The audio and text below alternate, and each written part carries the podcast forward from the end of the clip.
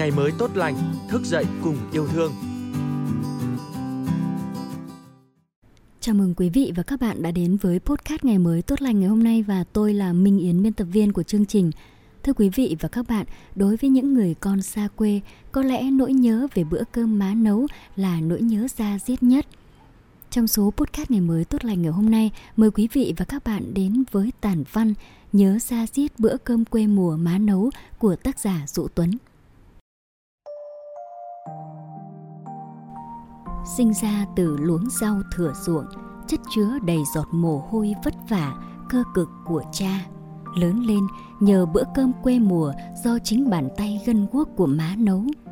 Vậy nên mùi vị mộc mạc nhà quê luôn quện trong từng hơi thở, thớ thịt và nuôi dưỡng con người tôi trưởng thành. Tôi sinh ra ở miền quê nghèo, vùng đông huyện Thăng Bình, Quảng Nam, mảnh đất được bao bọc bởi dòng sông Trường Giang hiền hòa uốn lượn. Trong thời khắc gian khổ, dòng sông vỗ về cưu mang biết bao phận người khó nhọc cần lao. Lao vào cuộc mưu sinh đầy chật vật nơi xứ người, tôi bỏ lại sau lưng những kỷ niệm ở nơi chôn nhau cắt rốn với đầy ắp hoài niệm. Nơi đó có người thân, gia đình bạn hữu và cả những người tôi mang ơn trân quý.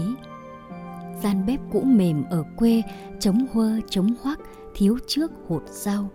Nó không sang trọng bóng bẩy mà ngược lại rất chật hẹp nghèo nàn, nhưng đấy là nơi chất chứa cả miệng ký ức vô giá. Những bữa cơm độn khoai sắn, nồi cá rô đồng kho đến cháy xém, rồi mùi khói rơm, vị nước cơm, tất cả hòa quyện nuôi dưỡng tâm hồn đứa trẻ nhà nông như tôi. Trời chập choạng tối, má tôi vẫn ngồi đấy co ro trong thời tiết giá lạnh, miệt mài bên lò mì Quảng truyền thống chờ tin con. Bà là người phụ nữ đúng kiểu thôn quê, cả cuộc đời tần tảo hy sinh, chịu thương chịu khó, dáng dấp gầy rộc, bàn tay gân guốc vì công việc cực nhọc vất vả.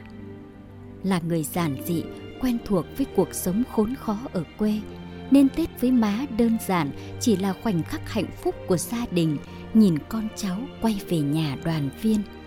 Bà lắc đầu từ chối sắm sửa quà cáp, tiệc tùng hay tất bật làm đẹp cho bản thân đón Tết, mà chỉ muốn bình dị quây quần bên con cháu ngày cuối năm. Bà trầm ngâm thấu hiểu nỗi khổ sở vất vả của các con đã trải qua trong cuộc sống mưu sinh.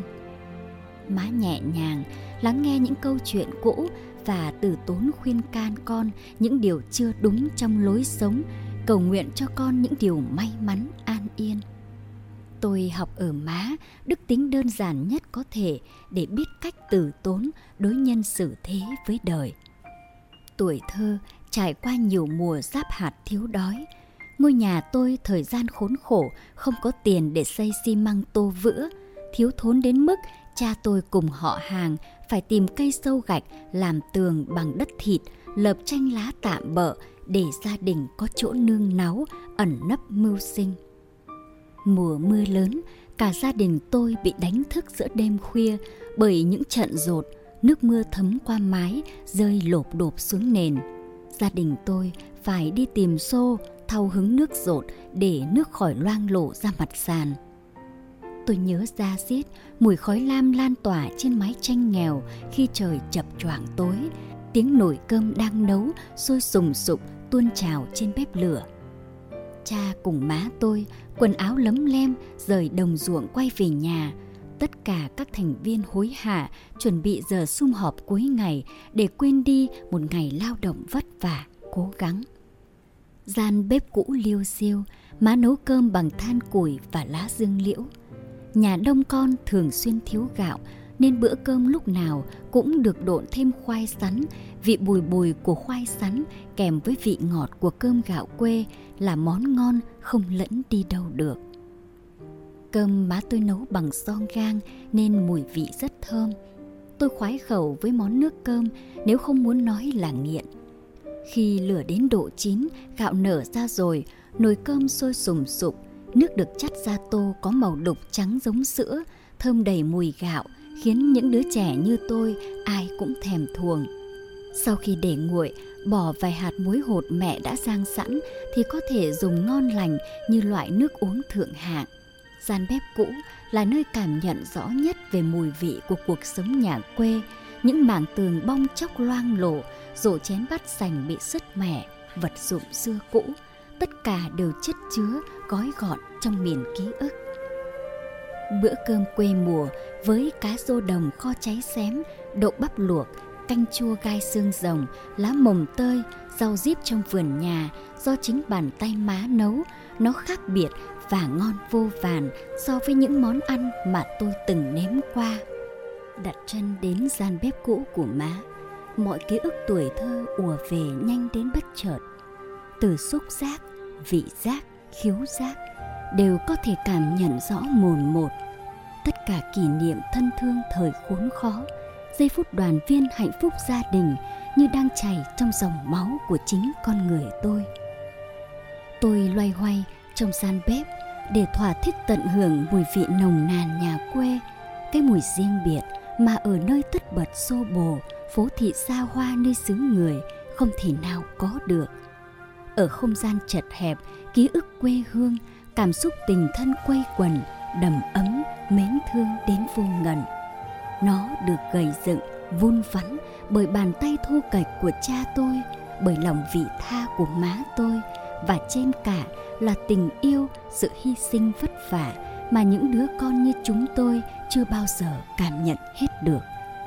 Má tôi đã đi qua hơn sáu mươi mùa xuân với biết bao thăng trầm, gian truân, buồn vui, tủi cực của cuộc đời. Ở đó, cha tôi, người đàn ông vững chãi vẫn ở cạnh má, bảo vệ bà như một sứ mệnh đặc biệt. Sóng gió bất chợt kéo đến bởi sự nghèo khó, gian khổ, nhưng họ vẫn thủy chung son sắc cạnh nhau. Từ hồi thanh xuân cho đến khi già đi, chưa bao giờ tôi thấy má mình dành thời gian cho niềm vui riêng của mình, mà dành hết sức lực lo lắng nuôi dưỡng chúng tôi. Cái bóng dáng gầy gò của người phụ nữ hiền hòa gắn liền với từng góc bếp, chân kiềng, son gang và cả lũ đàn con líu nhíu bám lấy chân làm nũng đòi má vỗ về. Bà ngoại tôi vừa mới mất hồi năm ngoái sau thời gian dài chịu đựng đau đớn bệnh tật. Cụ đi khi chỉ còn tầm mười ngày nữa là Tết Nguyên đán. Ngoại mất khiến không khí gia đình ảm đạm, xót xa đến nao lòng.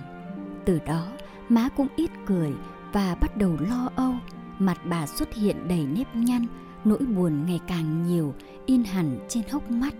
Thời khắc đêm giao thừa, ngồi bên gian bếp cũ, ăn bữa cơm quê mùa má nấu, hương vị thơm ngon vẫn vậy, giống hệt với ngày xưa cũ. Phận con nghèo tha phương cầu thực, cầm chén cơm cuối năm trên tay, nhìn bóng dáng má gầy gò, tuổi tác, thời gian, bệnh tật đã làm thân xác bà ngày càng rệu rã, xanh xao, khiến sống mỗi đứa con như tôi cay cay, dòng nước mắt trực chờ. Cơm hôm nay vẫn vị ngày xưa nhưng sao mặn chát.